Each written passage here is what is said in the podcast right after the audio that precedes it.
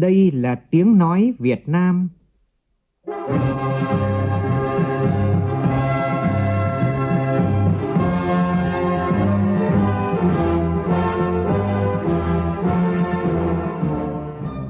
là tiếng nói Việt Nam, phát thanh từ Hà Nội, thủ đô nước Cộng hòa xã hội chủ nghĩa Việt Nam.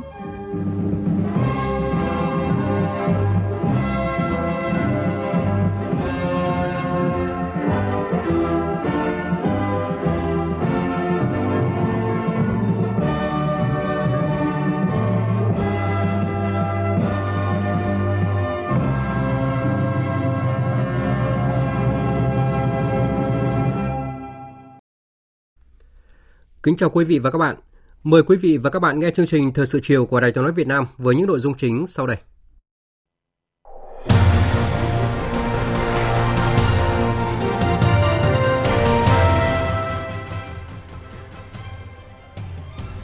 Bộ Chính trị phân công đồng chí Trương Thị Mai, Ủy viên Bộ Chính trị, Bí thư Trung Đảng, Trưởng ban Tổ chức Trung ương, giữ chức Thường trực Ban Bí thư khóa 13, Trưởng ban Tổ chức Trung ương. Hôm nay dự và phát biểu tại lễ kỷ niệm 75 năm Công an Nhân dân học tập thực hiện 6 điều Bác Hồ dạy, Tổng Bí thư Nguyễn Phú Trọng nhấn mạnh, 6 điều Bác Hồ dạy là kim chỉ nam cho mọi hoạt động của lực lượng Công an Nhân dân. Do đó, Công an Nhân dân phải thấm nhuần và thực hiện cho bằng được trong thực tế. Chủ tịch Quốc hội Vương Đình Huệ gặp mặt đoàn đại biểu phụ nữ Công an Nhân dân.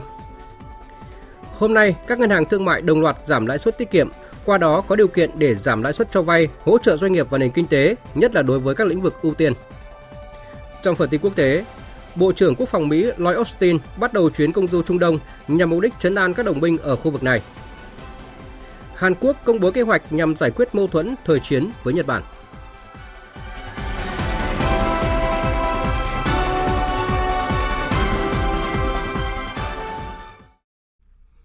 Bây giờ là nội dung chi tiết.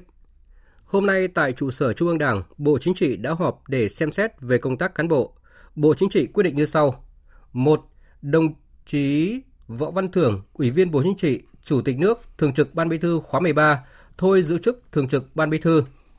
2. Phân công đồng chí Trương Thị Mai, Ủy viên Bộ Chính trị, Bí thư Trung Đảng, Trưởng ban Tổ chức Trung ương, giữ chức Thường trực Ban Bí thư khóa 13, Trưởng ban Tổ chức Trung ương. Và vào chiều nay, tại trụ sở Trung ương Đảng, Tổng Bí thư Nguyễn Phú Trọng đã trao quyết định của Bộ Chính trị phân công đồng chí Trương Thị Mai, Ủy viên Bộ Chính trị, Bí thư Trung Đảng, Trưởng ban Tổ chức Trung ương, giữ chức Thường trực Ban Bí thư khóa 13, Trưởng ban Tổ chức Trung ương. Cùng dự có Chủ tịch nước Võ Văn Thưởng, Thủ tướng Chính phủ Phạm Minh Chính, Chủ tịch Quốc hội Vương Đình Huệ cùng các đồng chí Ủy viên Bộ Chính trị, Ban Bí thư, lãnh đạo nhiều cơ quan, ban ngành của Trung ương. Tổng Bí thư Nguyễn Phú Trọng đã trao quyết định và tặng hoa chúc mừng Thường trực Ban Bí thư Trương Thị Mai. Phát biểu nhận nhiệm vụ, đồng chí Trương Thị Mai, Ủy viên Bộ Chính trị, Thường trực Ban Bí thư trân trọng cảm ơn Tổng Bí thư Nguyễn Phú Trọng. Cảm ơn Bộ Chính trị đã tin tưởng phân công đảm nhiệm trọng trách mới của Đảng. Đây là sự ghi nhận động viên và cũng là yêu cầu đặt ra đối với cá nhân để tiếp tục phấn đấu rèn luyện hoàn thành nhiệm vụ được giao. Đồng chí Trương Thị Mai bày tỏ luôn nhận thức sâu sắc lời dặn của Chủ tịch Hồ Chí Minh, đó là Đảng ta là một đảng cầm quyền, mỗi đảng viên và cán bộ phải thật sự thấm nhuần đạo đức cách mạng, thật sự cần kiệm liêm chính, trí công vô tư, phải giữ gìn Đảng ta thật trong sạch, phải xứng đáng là người lãnh đạo, là người đệ tớ thật trung thành của nhân dân. Nhận thức rõ vinh dự và trách nhiệm được giao, đồng chí Trương Thị Mai khẳng định sẽ không ngừng học tập, phấn đấu, rèn luyện, nêu cao trách nhiệm, bản lĩnh chính trị, khiêm tốn cầu thị, kế thừa và phát huy được kinh nghiệm của các đồng chí đi trước để đáp ứng được yêu cầu ngày càng cao của Đảng và nhân dân.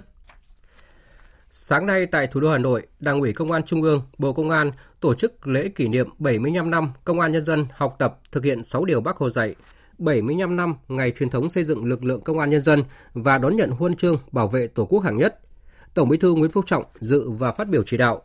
Cùng dự có Chủ tịch nước Võ Văn Thường, các đồng chí lãnh đạo, nguyên lãnh đạo Đảng, Nhà nước, lãnh đạo các ban bộ ngành, đoàn thể ở Trung ương. Tham dự lễ kỷ niệm còn có lãnh đạo và nguyên lãnh đạo Bộ Công an, đại diện mẹ Việt Nam anh hùng, anh hùng lực lượng vũ trang nhân dân, anh hùng lao động, đại biểu cán bộ công an hưu trí và thế hệ trẻ công an nhân dân, người có công, thân nhân liệt sĩ công an nhân dân, các điển hình tiên tiến trong học tập thực hiện 6 điều Bác Hồ dạy.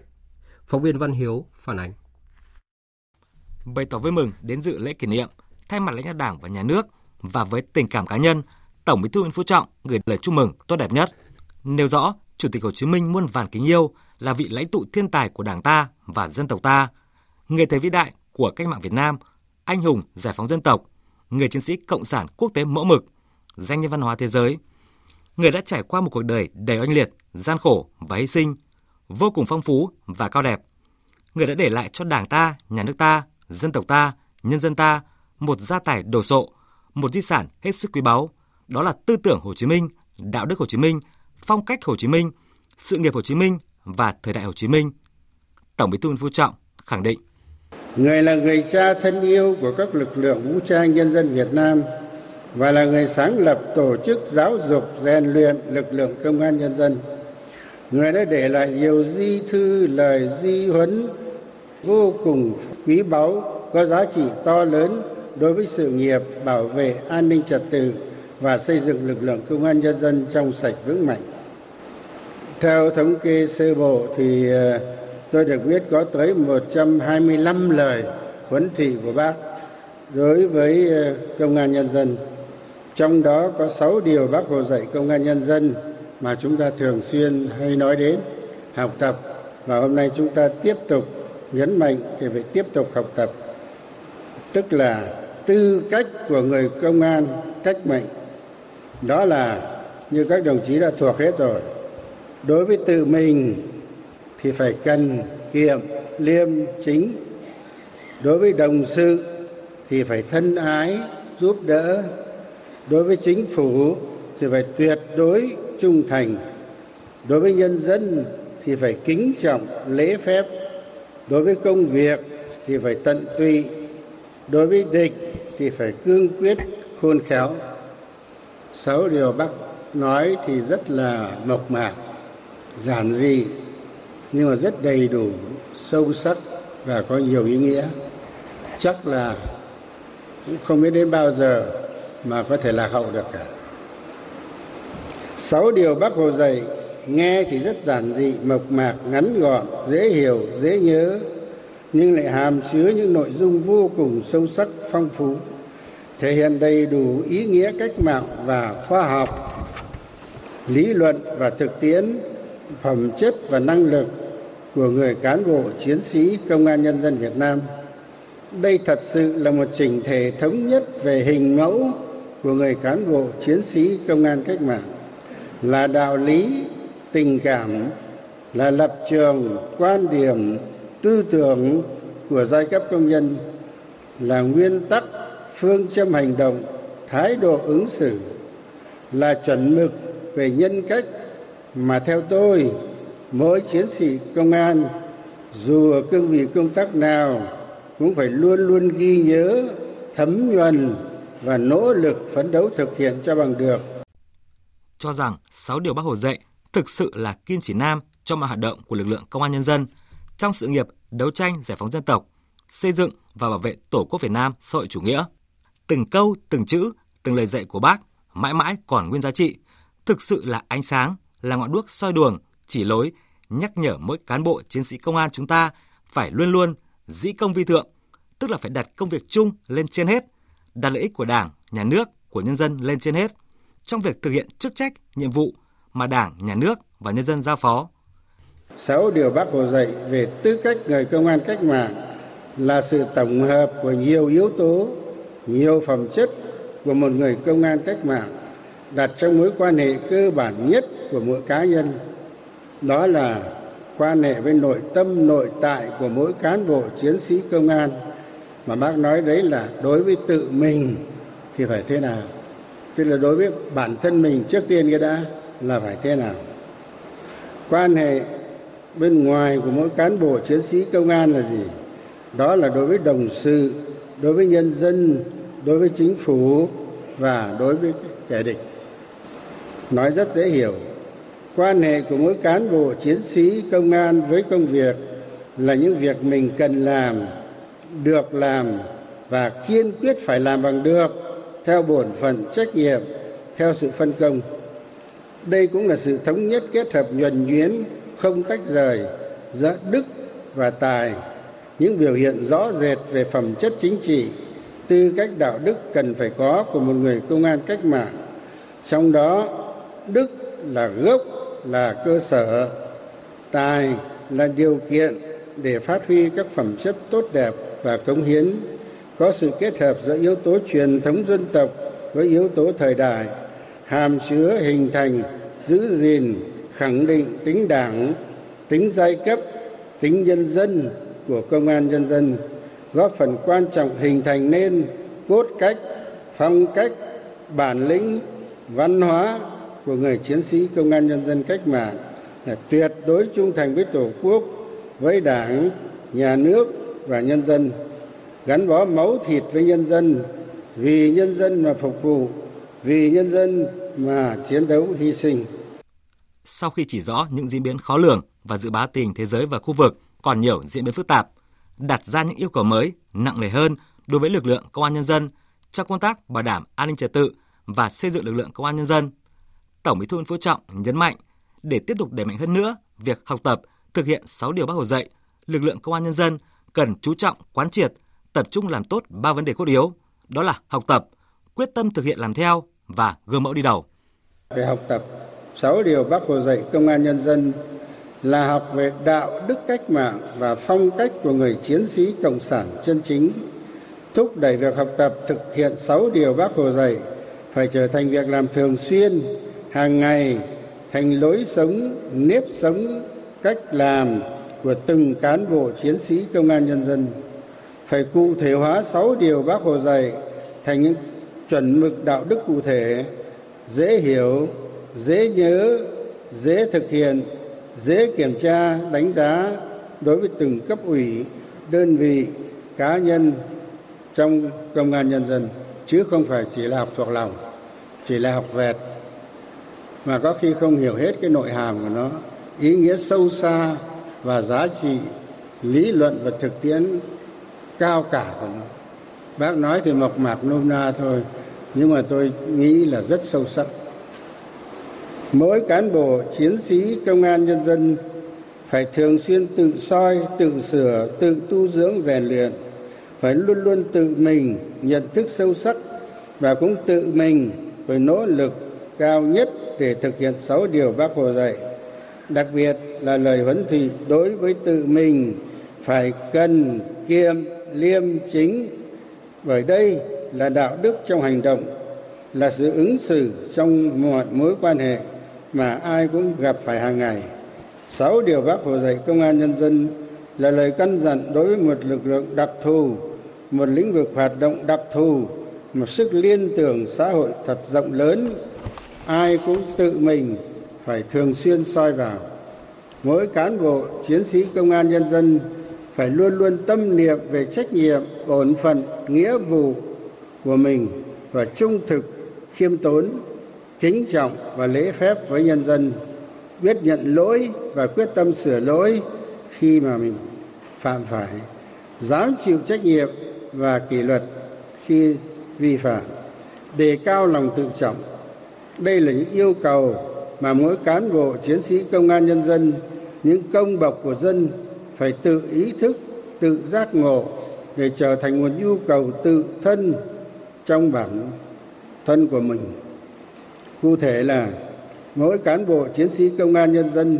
phải xây dựng cho mình một phong cách ứng xử trong các mối quan hệ với tự mình, với đồng sự, với chính phủ, với nhân dân, với đối tượng, đối tác và kẻ địch phải coi đây là việc làm thường xuyên, khắc ghi trong tiềm thức, trong trái tim khối óc và hành động thực tiễn trong công tác chiến đấu hàng ngày của mỗi người. Luôn luôn rèn luyện, tu dưỡng,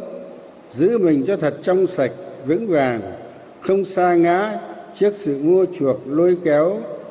của các phần tử xấu. Lợi ích nhóm, không bị cám dỗ bởi những danh lợi tầm thường không lợi dụng cương vị công tác của mình để làm phương hại đến lợi ích chung, lợi ích chính đáng của nhân dân.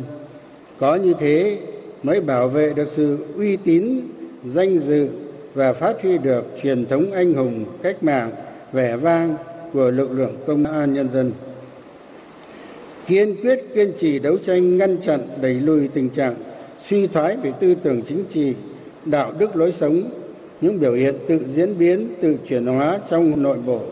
phải kiên quyết kiên trì đấu tranh phòng chống tham nhũng tiêu cực với tinh thần không có vùng cấm, không có ngoại lệ, không bị tác động bởi bất cứ ai trong bất cứ hoàn cảnh nào. Đề cập về nội dung quyết tâm thực hiện làm theo 6 điều Bác Hồ dạy Công an nhân dân, theo Tổng Bí thư Nguyễn Phú Trọng, toàn thể lực lượng công an nhân dân trong cả nước phải được thể hiện bằng hành động cụ thể, bằng sự nỗ lực và quyết tâm chính trị rất cao, với tinh thần dám nghĩ, dám làm, dám chịu trách nhiệm vì lợi ích chung. Lực lượng công an nhân dân cần phấn đấu mạnh mẽ hơn nữa để việc học tập thực hiện 6 điều Bác Hồ dạy thực sự trở thành động lực thúc đẩy toàn lực lượng công an nhân dân ra sức phấn đấu vượt qua mọi khó khăn gian khổ quyết tâm hoàn thành xuất sắc nhiệm vụ bảo vệ an ninh quốc gia giữ gìn an ninh chính trị trật tự an toàn xã hội xứng đáng với niềm tin yêu của đảng nhà nước và nhân dân. Bên cạnh đó việc học tập làm theo sáu điều bác hồ dạy công an nhân dân phải bằng các phong trào các chương trình hành động thiết thực cụ thể trong thực hiện nhiệm vụ chính trị của lực lượng công an nhân dân gắn kết chặt chẽ việc học tập thực hiện sáu điều bác hồ dạy với việc thực hiện chỉ thị số 05, kết luận số 01 của Bộ Chính trị về học tập và làm theo tư tưởng đạo đức phong cách Hồ Chí Minh gắn với công tác xây dựng trình đốn đảng, xây dựng lực lượng công an nhân dân thật sự trong sạch vững mạnh cả về chính trị, tư tưởng, tổ chức và đạo đức. Học tập thực hiện sáu điều bác Hồ dạy phải được cụ thể hóa thành các chương trình kế hoạch trong công tác bảo đảm an ninh trật tự và triển khai thực hiện các nghị quyết chỉ thị kết luận của Đảng, nhất là nghị quyết Trung ương 4 khóa 12 và khóa 13 về xây dựng trình đốn Đảng và nghị quyết số 12 của Bộ Chính trị về xây dựng lực lượng công an nhân dân trong sạch vững mạnh. Tổng Bí thư Nguyễn Phú Trọng cũng yêu cầu lực lượng công an nhân dân cần tiếp tục gương mẫu đi đầu trong việc xây dựng chỉnh đốn Đảng. Trước hết, cần phát huy vai trò nêu gương của thành viên cấp ủy, người đứng đầu phải thể hiện toàn diện trên các mặt tư tưởng, chính trị, đạo đức, lối sống, tác phong, tự phê bình và phê bình, quan hệ với nhân dân, trách nhiệm trong công tác, ý thức tổ chức kỷ luật và đoàn kết nội bộ. Cấp trên làm trước, làm gương cho cấp dưới, với phương châm trên làm gương mẫu mực, dưới tích cực làm theo. Cán bộ đảng viên phải làm gương cho quần chúng, chú trọng siết chặt kỷ cương, kỷ luật, điều lệnh, quy tắc ứng xử trong công an nhân dân. Nhắc lại quan điểm, quân đội và công an là hai lực lượng thanh kiếm và lá chắn, hai cánh của một con chim bảo vệ, giữ gìn hòa bình, ổn định, phát triển đất nước. Tổng Bí thư Nguyễn Phú Trọng nêu rõ quan điểm để lực lượng công an nhân dân là thanh bảo kiếm ngày càng sắc bén hơn, lá chắn ngày càng vững chắc hơn, hai cánh của con chim bảo vệ hòa bình ngày càng cứng cáp, khỏe mạnh, dẻo dai, nhịp nhàng hơn thì càng cần phải có sự quyết tâm, chung sức, đồng lòng của toàn thể lực lượng công an nhân dân trong học tập, thực hiện 6 điều Bác Hồ dạy. Có như vậy mới giữ được uy tín, danh dự, truyền thống quý báu của lực lượng công an nhân dân, giữ được niềm tin yêu của nhân dân đối với Đảng và chế độ. Công an nhân dân mới thực sự là lực lượng vì nước quên thân, vì dân phục vụ. Còn Đảng thì còn mình, danh dự là điều thiêng liêng, cao quý nhất. Chính vì vậy, tôi mong rằng việc học tập và thực hiện 6 điều Bác Hồ dạy công an nhân dân sẽ được các đồng chí tiếp tục đẩy mạnh hơn nữa, ngày càng đi vào chiều sâu, thiết thực và hiệu quả hơn nữa, góp phần tích cực vào việc thực hiện thắng lợi các nghị quyết của Đảng, đặc biệt là nghị quyết số 12 của Bộ Chính trị về đẩy mạnh xây dựng lực lượng công an nhân dân thật sự trong sạch vững mạnh, chính quy, tinh nhuệ, hiện đại, đáp ứng yêu cầu nhiệm vụ ngày càng cao trong tình hình mới. Cuối cùng, tôi xin chúc các đồng chí sức khỏe, hạnh phúc và thành công và nhất định phải thành công.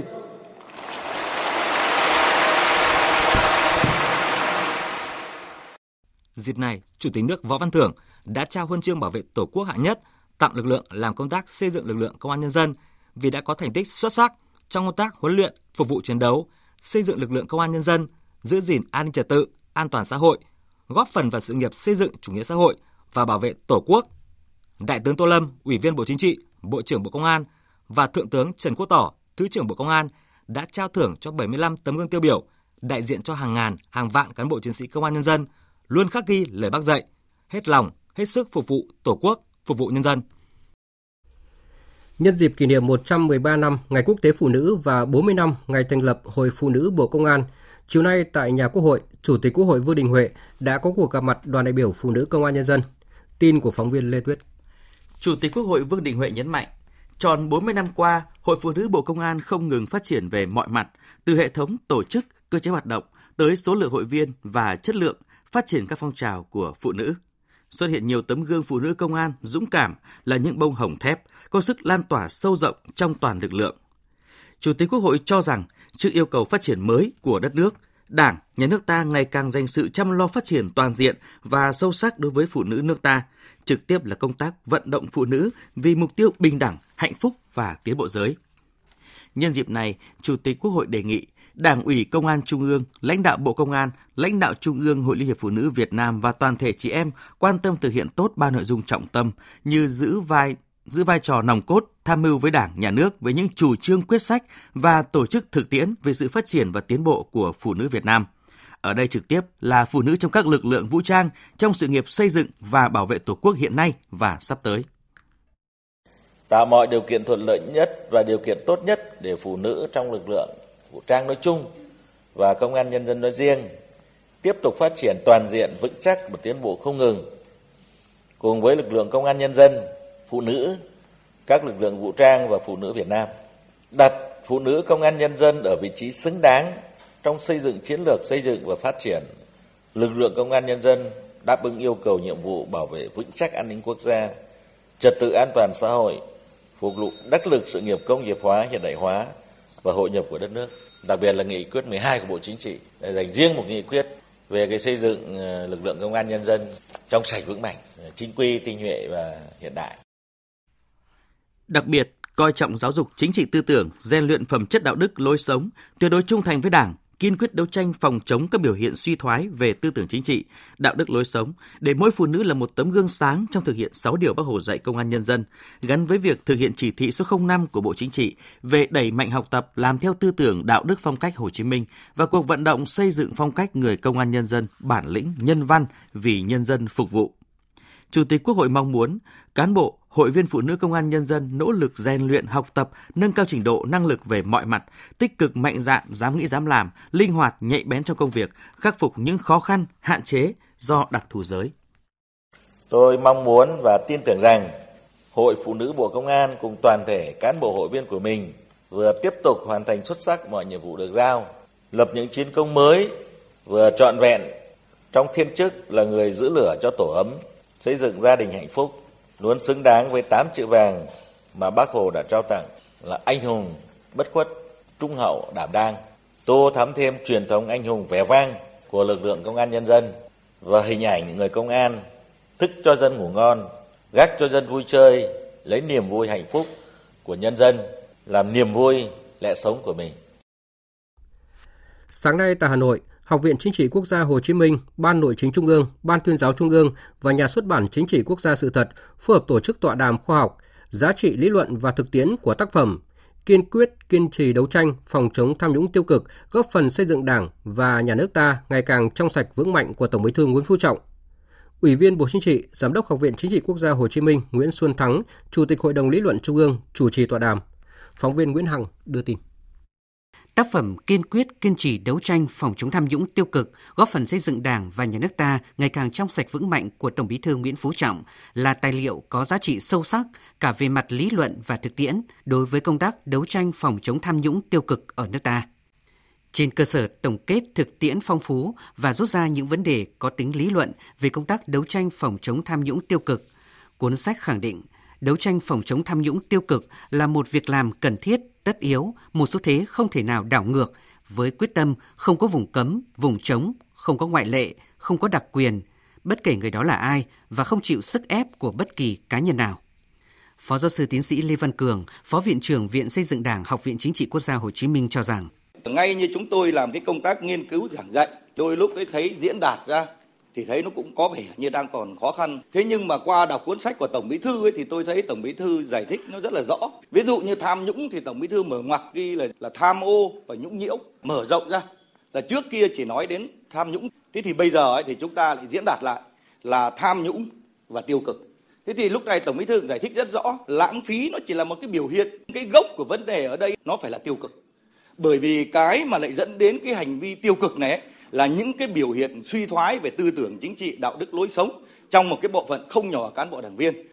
Còn theo Phó Giáo sư Tiến sĩ Nguyễn Thị Báo, giảng viên cao cấp Viện Nhà nước và Pháp luật Học viện Chính trị Quốc gia Hồ Chí Minh thì cho rằng qua nghiên cứu, Tổng Bí thư đã nhấn mạnh rằng mọi thành bại đều do con người. Chúng ta phải thấm nhuần cái tư tưởng của Đảng, của Bác được Tổng Bí thư nhắc lại đó là chúng ta phải cần kiệm liêm chính trí công. Và đây là quyển sách gối đầu giường mà qua nghiên cứu cá nhân tôi cũng rút ra được những bài học sâu sắc cho chính mình. Ở bất cứ vị trí nào, công việc nào cũng phải tự noi gương, tự soi, tự sửa để cho mình hoàn thiện hơn. Với tư cách là một cán bộ giảng viên của trường đảng, bản thân tự rèn luyện mình, vừa là chuyển tải vào những cái công trình nghiên cứu, những cái bài giảng để chúng ta lan tỏa quyển sách. Phát biểu tại tọa đàm, Giám đốc Học viện Chính trị Quốc gia Hồ Chí Minh Nguyễn Xuân Thắng nêu rõ cần lan tỏa, làm sâu sắc hơn giá trị của cuốn sách – Đồng thời, cần đưa nội dung cập nhật vào chương trình giảng dạy đối với học viên cao cấp lý luận chính trị, bồi dưỡng, cập nhật kiến thức cho các chức danh, các cán bộ được quy hoạch, qua đó làm cho các bài giảng thực sự có chất lượng. Với giá trị lý luận và thực tiễn của cuốn sách cùng với tấm gương mẫu mực, giản dị, liêm khiết, nói đi đôi với làm, hết lòng, hết sức vì đảng, vì dân của đồng chí Tổng Bí thư Nguyễn Phú Trọng. Chúng ta có trách nhiệm học tập, lan tỏa và phát huy những giá trị to lớn của cuốn sách trong công cuộc đấu tranh phòng chống tham nhũng tiêu cực, trong xây dựng đảng và hệ thống chính trị ngày càng trong sạch vững mạnh, góp phần xây dựng đất nước ta ngày càng phồn vinh, hạnh phúc. Tại thành phố Đà Nẵng, hôm nay, Trung ương Hội Liên hiệp Phụ nữ Việt Nam tổ chức lễ trao tặng danh hiệu anh hùng lực lượng vũ trang nhân dân cho Hội Liên hiệp Phụ nữ quân khu 5 Phó Chủ tịch nước Võ Thị Ánh Xuân dự và trao danh hiệu cao quý này. Phóng viên Đình Thiệu thường trú tại miền Trung đưa tin. Trong cuộc kháng chiến chống Mỹ cứu nước, chị em Hội Liên hiệp Phụ nữ khu 5 dũng cảm đương đầu và lập nhiều chiến công.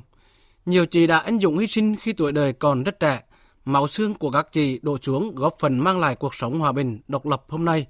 Mẹ Việt Nam anh hùng Nguyễn Thị Thứ ở thị xã Điện Bàn, tỉnh Quảng Nam là hình tượng tiêu biểu của người phụ nữ Việt Nam với sự cống hiến hy sinh vô bờ bến, Ghi nhận những đóng góp to lớn của Hội Liên hiệp Phụ nữ khu 5 trong sự nghiệp xây dựng và bảo vệ Tổ quốc, Chủ tịch nước đã quyết định phong tặng danh hiệu anh hùng lực lượng vũ trang nhân dân cho Hội Liên hiệp Phụ nữ quân khu 5. Phát biểu tại buổi lễ, Phó Chủ tịch nước Võ Thị Ánh Xuân khẳng định, danh hiệu anh hùng lực lượng vũ trang nhân dân là sự ghi nhận trân trọng của Đảng, Nhà nước và nhân dân ta, là vinh dự to lớn đối với các thế hệ phụ nữ khu 5, cả những người đang sống và những người đã khuất. Đây cũng là niềm tự hào, nguồn động viên, khích lệ to lớn đối với phụ nữ Việt Nam nói chung và với cán bộ hội viên các cấp hội phụ nữ nói riêng.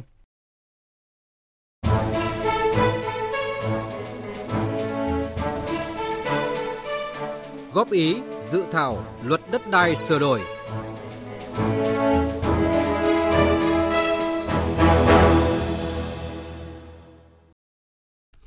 Thưa quý vị và các bạn, Dự thảo luật đất đai sửa đổi có nhiều điểm mới liên quan đến lĩnh vực sản xuất nông nghiệp như quy định việc mở rộng hạn mức nhận quyền sử dụng đất nông nghiệp của hộ gia đình và cá nhân, quy định tích tụ tập trung đất đai, cơ chế góp quyền sử dụng đất để sản xuất nông nghiệp quy mô lớn.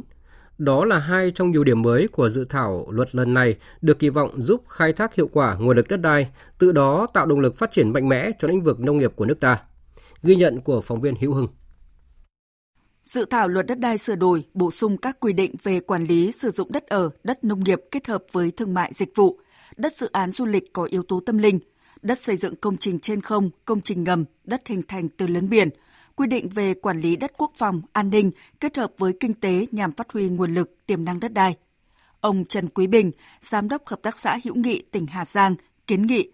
việc quy định quy hoạch đất nông nghiệp đối với các địa bàn miền núi, vùng sâu vùng xa cần theo hướng tạo điều kiện để người dân có thể chuyển đổi mục đích sử dụng phù hợp với phong tục, tập quán sử dụng đất của đối tượng là đồng bào dân tộc thiểu số nhằm khai thác hiệu quả nguồn lực từ đất. Ông Trần Quý Bình lý giải.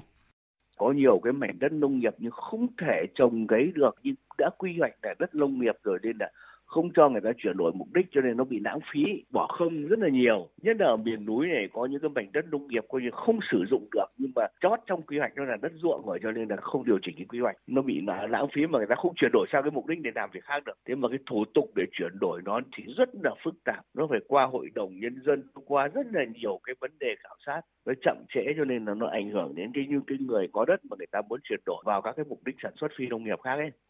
Dự thảo luật đất đai sửa đổi cũng bổ sung quy định về thời hạn sử dụng đất và hạn mức sử dụng đất nông nghiệp được quy định tại chương 12, quy định chế độ sử dụng các loại đất. Đối tượng được nhận chuyển nhượng đất nông nghiệp được mở rộng cho phép tổ chức kinh tế, hộ gia đình, cá nhân không trực tiếp sản xuất nông nghiệp, điều 213, bổ sung quy định về các hình thức tập trung tích tụ đất đai cho sản xuất nông nghiệp, cơ chế góp quyền sử dụng đất, điều chỉnh lại quyền sử dụng đất đối với các dự án tập trung đất nông nghiệp, chính sách khuyến khích tổ chức, hộ gia đình, cá nhân thực hiện tập trung đất để sản xuất nông nghiệp. Ông Hoàng Trọng Thủy, chuyên gia nông nghiệp cho rằng, những điều chỉnh này nếu được thông qua và thực thi đầy đủ sẽ góp phần tạo ra động lực mạnh mẽ cho sự phát triển nông nghiệp khi mà chúng ta mở rộng cái hạn điền thì cái giao dịch của đất đối với lại người nông dân và đối với nền nông nghiệp thì nó sẽ được tăng lên. À, cái động lực lớn nhất đó chính là mở rộng được cái diện tích bởi vì khi mà cho phép sửa đổi luật đất đai để mở rộng cái hạn điểm thì đất đai rơi vào tay những người nông dân sản xuất kinh doanh giỏi hoặc là người có vốn hoặc là người có khoa học kỹ thuật hoặc là người mà có thể người ta sẽ liên kết được nhiều hộ nông dân để mà sản xuất ra được một cái sản phẩm có chất lượng cao cái động lực nó là đi lên một cái sản xuất lớn hơn và chất lượng của hàng hóa nông sản nó sẽ được cao hơn như vậy là sức sản xuất được mở rộng được quan hệ sản xuất sẽ được tăng lên và khoa học kỹ thuật sẽ được nhập sâu hơn Dự thảo luật đất đai sửa đổi được đánh giá có nhiều điểm mới mang tính đột phá, có ý nghĩa thúc đẩy quá trình tích tụ, tập trung đất đai để hướng tới phát triển nền nông nghiệp quy mô lớn hiện đại. Về hạn mức sử dụng đất nông nghiệp của hộ gia đình, cá nhân, Điều 170 dự thảo luật đất đai sửa đổi quy định hạn mức nhận chuyển quyền sử dụng đất nông nghiệp của hộ gia đình, cá nhân không quá 15 lần hạn mức giao đất nông nghiệp của cá nhân đối với mỗi loại đất. Với quy định này, diện tích đất cây hàng năm của hộ gia đình cá nhân sử dụng tối đa lên tới 45 ha, diện tích đất trồng cây lâu năm vùng đồng bằng là 150 ha, vùng trung du miền núi là 450 ha, diện tích đất rừng phòng hộ, rừng sản xuất là 450 hectare Phó giáo sư tiến sĩ Trần Đình Thiên, chuyên gia kinh tế, nhận định những thay đổi của dự thảo sẽ góp phần thu hút sự quan tâm của doanh nghiệp đầu tư vào nông nghiệp, từ đó nguồn lực đất đai có thể được phát huy hiệu quả và bền vững hơn. Đầu tiên là phải có doanh nghiệp tham dự vào quá trình đấy. Mà hiện nay cái số doanh nghiệp trực tiếp làm nông nghiệp còn ít. Và đặc biệt ấy, trong cái này ấy, là những cái doanh nghiệp tham gia vào cơ bản là những doanh nghiệp nhỏ cho nên cái việc đầu tiên ấy là phải làm sao mà sao cho họ lớn lên để là tạo thành cái trụ cột cho cái chuỗi nhưng mà để mà làm cái doanh nghiệp thì chúng ta phải phải có một cái tiền đề rất là quan trọng. Những cái chính sách về đất đai nó phải thay đổi. Nếu không ấy là nông dân cực kỳ rủi ro. Cái nguồn lực nó không phát huy tác dụng. Những quy định mới về quản lý và sử dụng đất nông nghiệp, dự thảo luật đất đai sửa đổi sẽ góp phần điều chỉnh đất đai theo cơ chế thị trường, đáp ứng yêu cầu của các thành phần kinh tế, thúc đẩy tích tụ tập trung đất đai theo hướng sản xuất nông nghiệp hàng hóa quy mô lớn, tập trung và bền vững. Thưa quý vị và các bạn, Luật đất đai là một dự án luật quan trọng, phức tạp, giữ vai trò căn bản trong hệ thống pháp luật về đất đai, có tác động đến hầu hết các lĩnh vực kinh tế xã hội và toàn bộ người dân. Do vậy, việc các bộ ngành địa phương và nhân dân tích cực tham gia góp ý một cách nghiêm túc, thực chất sẽ giúp khắc phục những tồn tại, hạn chế của luật nhằm đảm bảo quyền lợi của mọi cá nhân, cơ quan và tổ chức. Tiếp theo là các nội dung đáng chú ý khác. 10 gương mặt trẻ Việt Nam tiêu biểu 10 gương mặt trẻ Việt Nam triển vọng năm 2022 đã được Hội đồng xét tặng giải thưởng công bố sáng nay. Phóng viên Phương Thoa đưa tin. Dựa trên kết quả tham khảo từ hệ thống bình chọn trực tuyến của 20 đề cử gương mặt Việt Nam tiêu biểu năm 2022, Hội đồng xét chọn giải thưởng đã bỏ phiếu lựa chọn ra 10 gương mặt xuất sắc nhất để trao giải thưởng gương mặt trẻ Việt Nam tiêu biểu năm 2022 và 10 gương mặt trẻ Việt Nam triển vọng năm 2022.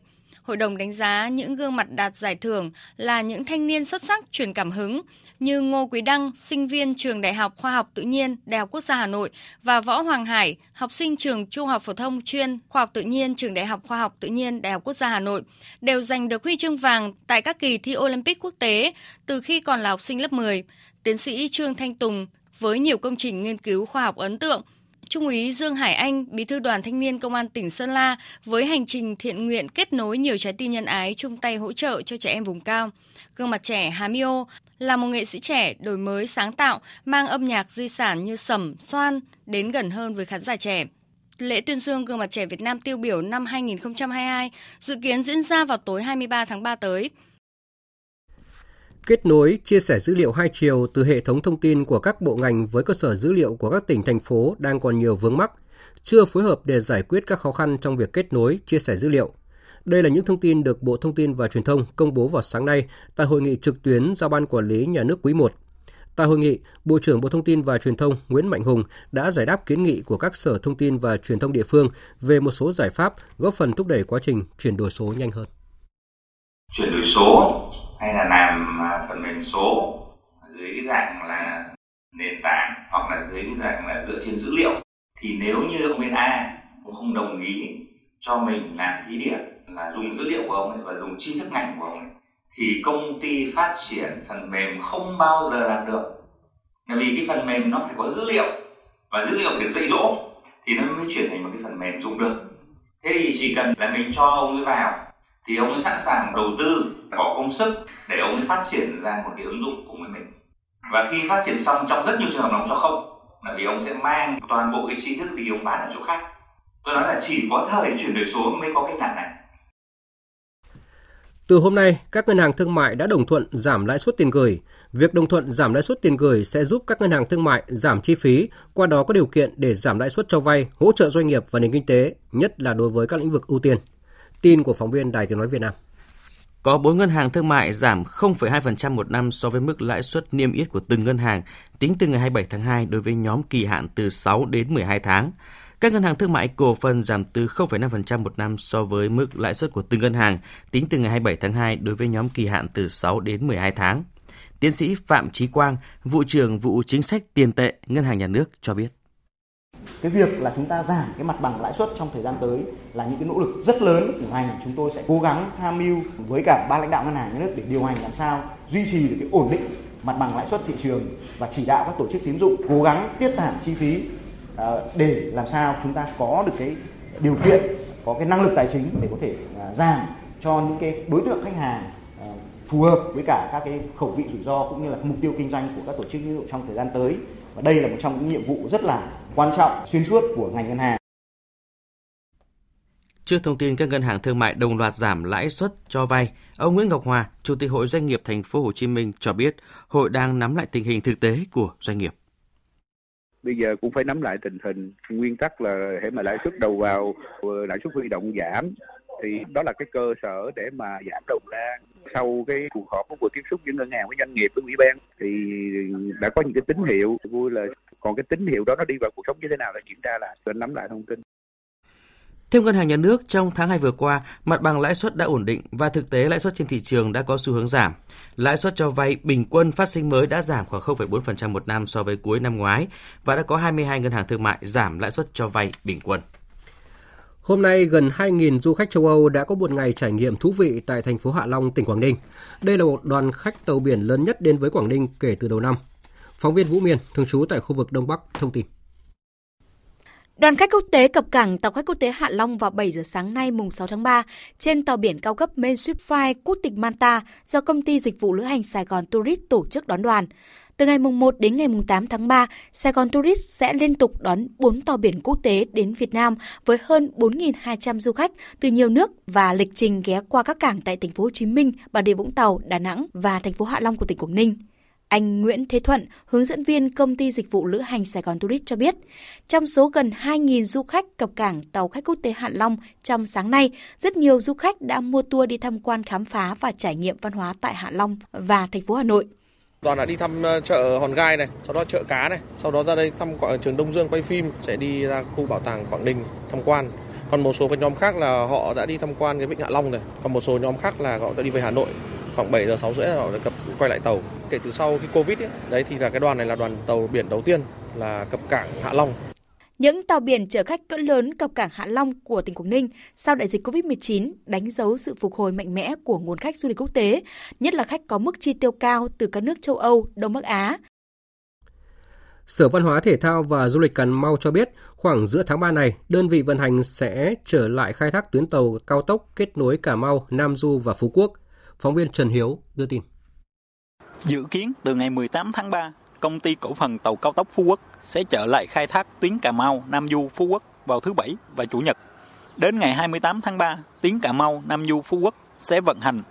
Bắt đầu từ ngày 8 tháng 4, các tuyến này sẽ vận hành hàng ngày. Bến tàu tỉnh Cà Mau dùng khai thác dịch vụ này nằm trên địa bàn thị trấn Sông Đốc, huyện Trần Văn Thời. Theo thông tin được đơn vị khai thác công bố trước đó, thì hành trình đi từ Cà Mau, Nam Du, Phú Quốc chỉ mất khoảng 3 giờ 15 phút.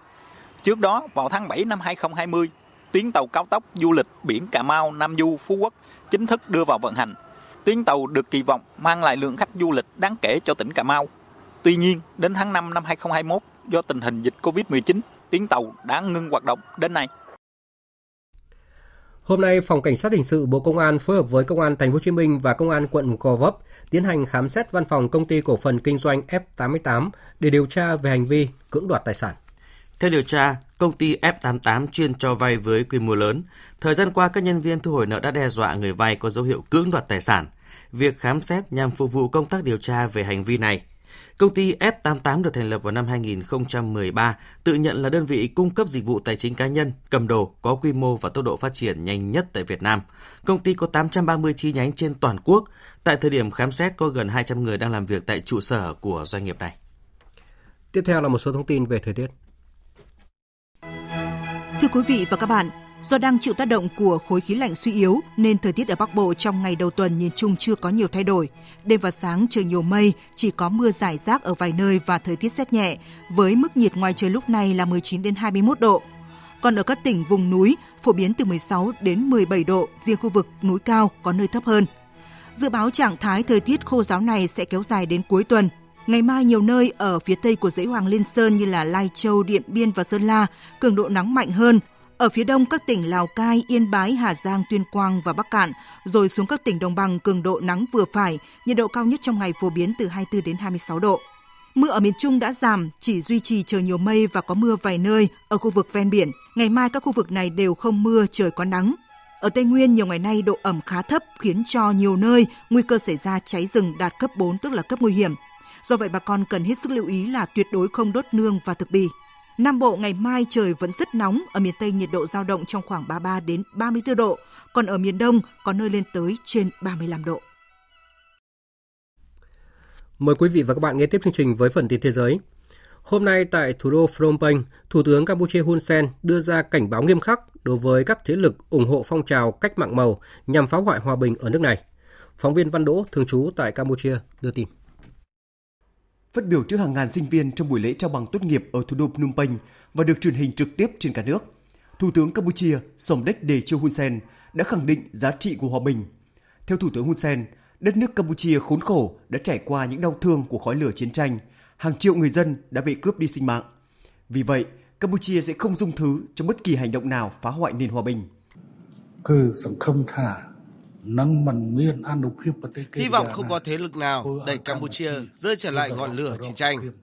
Và chúng ta cũng không tha thứ cho bất kỳ hành động nào phá hoại nền hòa bình Campuchia, dù phải trả giá nào đi chăng nữa.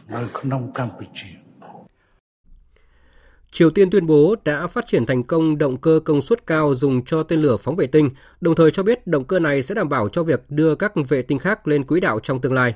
Phóng viên Tuấn Đạt, thường trú tại Bắc Kinh, Trung Quốc, đưa tin. Phó Giám đốc Cơ quan Phát triển Vũ trụ Quốc gia Triều Tiên Park Kyung-su cho biết,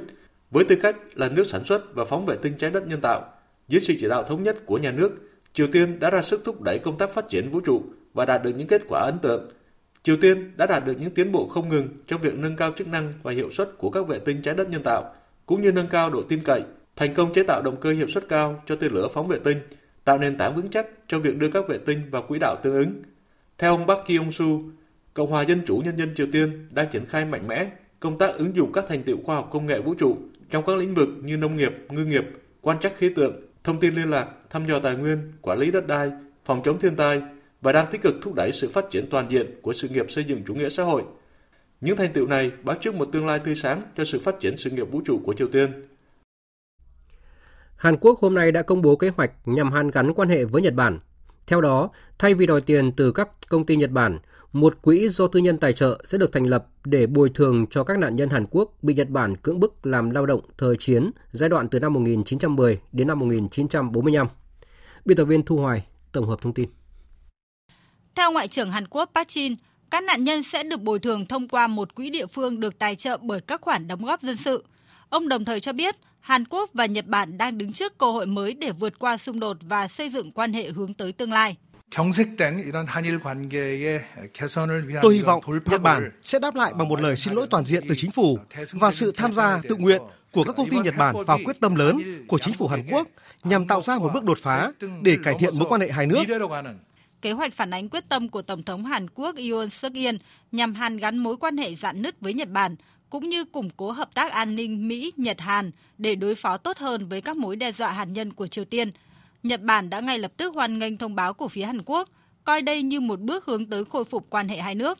Tuy nhiên, liên quan đến yêu cầu của các nguyên đơn muốn phía Nhật Bản xin lỗi và các công ty Nhật Bản phải tham gia quá trình bồi thường, Ngoại trưởng Nhật Bản Yoshimasa Hayashi nhấn mạnh.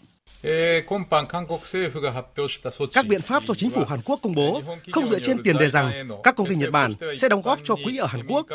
Chính phủ Nhật Bản không có bất kỳ quan điểm cụ thể nào về sự đóng góp tự nguyện của các cá nhân hoặc công ty tư nhân ở cả Nhật Bản và nước ngoài. Trong khi đó, Tổng thống Mỹ Joe Biden ca ngợi kế hoạch là chương mới của sự hợp tác và mối quan hệ đối tác giữa hai đồng minh thân cận nhất của Mỹ, là bước quan trọng để tạo dựng một tương lai an toàn hơn, đảm bảo hơn và thịnh vượng hơn cho người dân hai nước.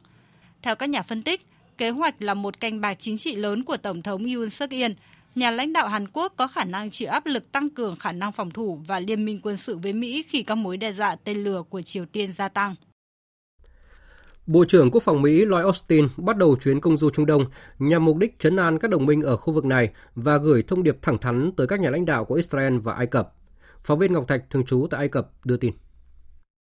Sau chuyến thăm Jordani, Bộ trưởng Austin dự kiến thăm Israel và Ai Cập. Mỹ sẽ thúc giục các quan chức Israel giảm căng thẳng ở bờ Tây và tăng cường quan hệ với Cairo cũng như sẽ truyền đạt cam kết lâu dài đối với Trung Đông, đảm bảo an ninh, hỗ trợ quốc phòng cho các đồng minh. Chuyến thăm cũng tái khẳng định tầm quan trọng của các đồng minh đối với Mỹ ở khu vực. Dự kiến trong khuôn khổ chuyến thăm này, ông Austin sẽ thảo luận tập trung vào các mối đe dọa ngày càng tăng của Iran đối với sự ổn định của khu vực và tăng cường hợp tác an ninh đa phương với hệ thống phòng thủ tên lửa và phòng không tổng hợp. Mỹ hiện có khoảng 30.000 quân ở Trung Đông. Ngoài ra, chuyến thăm của ông Austin cũng nhằm tìm cách giảm bớt căng thẳng leo thang giữa Israel và Palestine. Bởi theo các báo, bởi theo các báo cáo, căng thẳng ở bờ Tây và Jerusalem giữa người Israel và người Palestine từ đầu năm đến nay đã khiến 63 người Palestine thiệt mạng, trong đó có 11 người thiệt mạng trong vụ đụng độ ở Nablus ngày 22 tháng 2 vừa qua.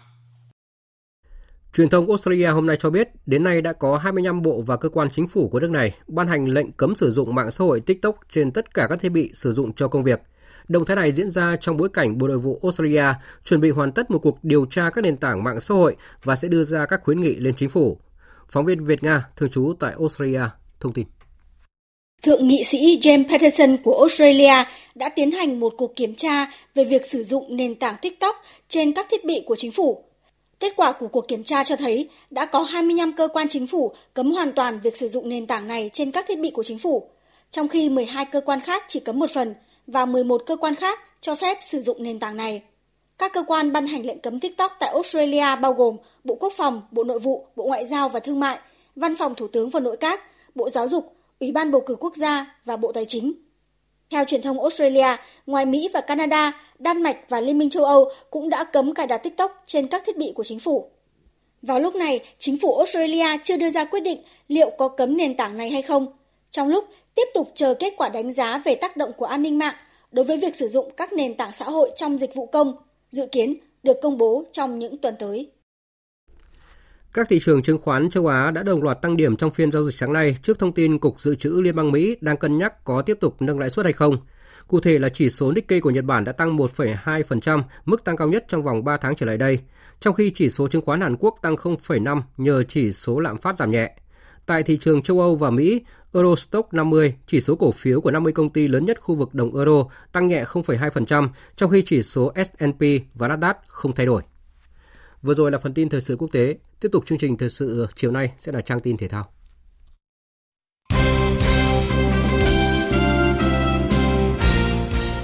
Thưa quý vị và các bạn, hôm nay các tuyển thủ U23 tiếp tục tập luyện tại Trung tâm Đào tạo bóng đá trẻ Việt Nam. Việc hoàn thành giáo án dưới nắng nóng buổi trưa trở nên vất vả hơn, nhất là khi huấn luyện viên Chuzier tăng cường các bài phối hợp pressing và thoát pressing. Tiền vệ Levando cho biết. Em đã có thời gian làm việc với thầy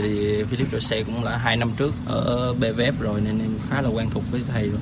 Đối với thầy thì đòi hỏi ở cầu thủ rất cao, sự nhiệt huyết và quyết tâm của thầy trong từng buổi tập sẽ tạo áp lực cho bọn em và mỗi người đều phải cạnh tranh với nhau. Thì thầy luôn cho bọn em truyền bóng và nhận bóng và kiểm soát bóng một cách tốt nhất và hỗ trợ nhau trong những hình tình huống bị racing của đối phương ở một phần ba sân nhà mình. Khi mà đối phương áp lực hàng phòng ngự thì ở trên cần phải di chuyển hỗ trợ. Levando là một trong số những cầu thủ làm việc với huấn luyện viên Philippe Chuzier tại đội tuyển U19 Việt Nam khoảng 2 năm trước. Ảnh hưởng của dịch COVID-19 khiến Liên đoàn bóng đá châu Á hủy giải U19 châu Á. Huấn luyện viên Chuzier cùng lứa cầu thủ sinh năm 2001 như Vando không còn cơ hội ra châu lục ở cấp độ này. Với giải U20 châu Á đang diễn ra ở Uzbekistan, Vando cũng theo dõi và dành lời khen cho lứa cầu thủ kế cận khi vừa thắng hai trận liên tiếp trước các đối thủ mạnh. Thầy đặt tính kỷ luật cao, phải tự giác trong sinh hoạt. Bản thân em thì cũng có xem các em thi đấu và em thấy thì các em cũng tự tin và cũng có chiến thuật hợp lý trong từng trận đấu một vì thầy chỉ tập trung vào ở đây chứ không có so sánh gì với bọn em với lại tất cả các em ở dưới. Theo kế hoạch, đợt tập trung đầu tiên trong tháng 3 của đội tuyển U23 Việt Nam sẽ kết thúc vào ngày mai. Hơn 10 cầu thủ không đáp ứng được về chuyên môn sẽ bị loại, qua đó hút danh sách xuống còn dưới 30 người cho đợt tập trung thứ hai. Sau chiến thắng 2-1 trước U20 Qatar, đội tuyển U20 Việt Nam tiếp tục tập hồi phục, tích cực chuẩn bị cho trận kế tiếp gặp U20 Iran ở lượt cuối bảng B vòng chung kết U20 châu Á 2023. Trong buổi tập gần nhất, hậu vệ Văn Cường chỉ tập nhẹ và đứng quan sát ngoài đường pitch do va chạm với thủ môn U20 Qatar trong trận đấu vừa qua. Chia sẻ về tình hình sức khỏe của toàn đội, hậu vệ Hồng Phúc cho biết. Sau trận đấu vừa qua, tình trạng sức khỏe vẫn uh, ổn và riêng Văn Cường thì uh, đã được uh, đưa đi bệnh viện và chụp chiếu là khám xét là tình sức khỏe và không sao. Thay vì tận hưởng cảm giác chiến thắng quá lâu, các cầu thủ U20 Việt Nam đều giữ sự tập trung và quyết tâm cho trận đấu còn lại của vòng bảng. Bọn em uh, quyết tâm từng trận một đạt kết quả được uh, hai trận thắng là uh, toàn đội rất vui. Bọn em vẫn ăn mừng anh mấy anh em ngồi ngồi nói chuyện với nhau, xong là tắm rửa xong đi ngủ chứ còn vẫn chưa dùng đến điện thoại. Cái cho mình tập trung và rất tốt để cho mình tập trung vào trước trận đấu và không bị phân tâm. Trận đấu giữa U20 Việt Nam và U20 Iran sẽ diễn ra vào lúc 17 giờ chiều mai trên sân Istiklal, Uzbekistan. Chỉ cần một kết quả hòa, thầy trò huấn luyện viên Hoàng Anh Tuấn sẽ giành vé vào tứ kết với ngôi nhất bảng mà không cần quan tâm đến kết quả của cặp đấu U20 Australia gặp U20 Qatar. Còn vào lúc 18 giờ chiều mai, đội tuyển U20 nữ Việt Nam sẽ có trận gia quân tại bảng F vòng loại thứ nhất giải U20 nữ châu Á 2024 gặp U20 Indonesia trên sân vận động Việt Trì, tỉnh Phú Thọ. Chia sẻ tại cuộc họp báo diễn ra sáng nay, huấn luyện viên trưởng Akira Iziri cho biết. Chúng tôi đã có sự chuẩn bị kỹ lưỡng cho giải đấu lần này. Chúng tôi cũng sẽ cố gắng hết khả năng của mình để giành ngôi nhất bảng. Ở Đông Nam Á, chúng tôi đã có chút thành tích. Tuy nhiên, mục tiêu của bất kỳ đội bóng nào đều sẽ là hướng đến các đấu trường lớn hơn như châu lục hay thế giới. Đây là một nhiệm vụ không hề dễ dàng chút nào và chúng tôi vẫn cần phải cố gắng nhiều hơn nữa. Trong khi đó, huấn luyện viên trưởng Rudy Eka Priyambada của đội tuyển U20 nữ Indonesia chia sẻ. Chúng tôi đã từng gặp đội Việt Nam trước đó tại Palembang, khi đó chúng tôi đã để thua 1-2. Dù vậy, lần này chúng tôi đã có sự chuẩn bị và trận đấu ngày mai sẽ là một trận đấu thú vị. Đội của tôi có nhiều cầu thủ trẻ và tôi có niềm tin rằng họ sẽ thi đấu cống hiến trong suốt 90 phút. Cũng vào chiều mai, cặp đấu còn lại tại bảng F giữa đội tuyển U20 nữ Ấn Độ và đội tuyển U20 nữ Singapore sẽ diễn ra vào lúc 15 giờ. Xạ thủ Phí Thanh Thảo vừa mang về hai huy chương tại Cúp bắn súng châu Á đang diễn ra ở Indonesia. Ở nội dung 10 m súng trường hơi nữ cá nhân, Thanh Thảo giành huy chương đồng khi đạt 258,9 điểm, chỉ kém 0,3 điểm để có thể vào chung kết tranh huy chương vàng. Ngoài ra, cô còn cùng các xạ thủ Lê Thị Mộng Tuyền và Trần Hoàng Gia Bảo đoạt huy chương bạc ở nội dung súng trường hơi nữ đồng đội với 1.869,3 điểm. Dự báo thời tiết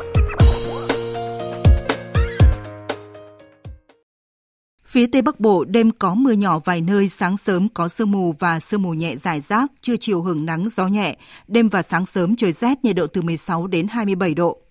Phía Đông Bắc Bộ có mưa nhỏ vài nơi, sáng sớm có sương mù và sương mù nhẹ, trưa chiều trời nắng, gió nhẹ, đêm và sáng trời rét nhiệt độ từ 17 đến 26 độ.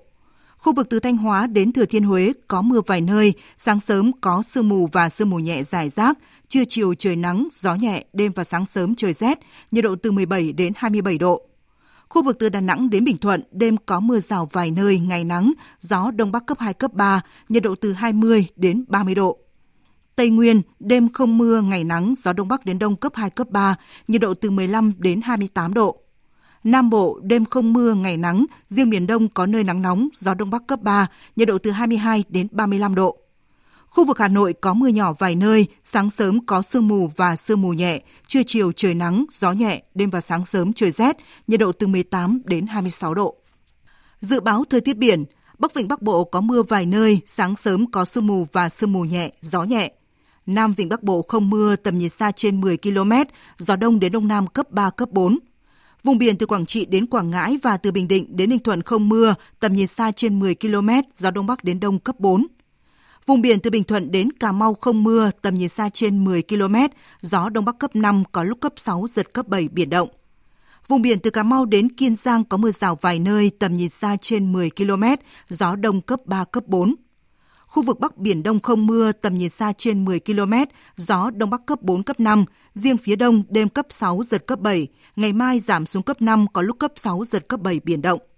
Khu vực giữa Biển Đông không mưa, gió Đông Bắc cấp 5, có lúc cấp 6, giật cấp 7, biển động. Khu vực Nam Biển Đông và khu vực quần đảo Trường Sa thuộc tỉnh Khánh Hòa có mưa rào vài nơi, gió Đông Bắc cấp 5, riêng phía Tây đêm cấp 6, giật cấp 7, cấp 8. Ngày mai, gió giảm xuống cấp 5, có lúc cấp 6, giật cấp 7, biển động. Khu vực quần đảo Hoàng Sa thuộc thành phố Đà Nẵng không mưa, gió Đông Bắc cấp 4, cấp 5. Vịnh Thái Lan không mưa, tầm nhìn xa trên 10 km, gió nhẹ. Những thông tin dự báo thời tiết vừa rồi đã kết thúc chương trình thời sự chiều nay của Đài Tiếng nói Việt Nam. Chương trình do các biên tập viên Nguyễn Cường, Lan Anh và Nguyễn Hằng thực hiện với sự tham gia của phát thanh viên Sơn Tùng và kỹ thuật viên Uông Biên. Chịu trách nhiệm nội dung Hoàng Trung Dũng. Cảm ơn quý vị và các bạn đã dành thời gian lắng nghe.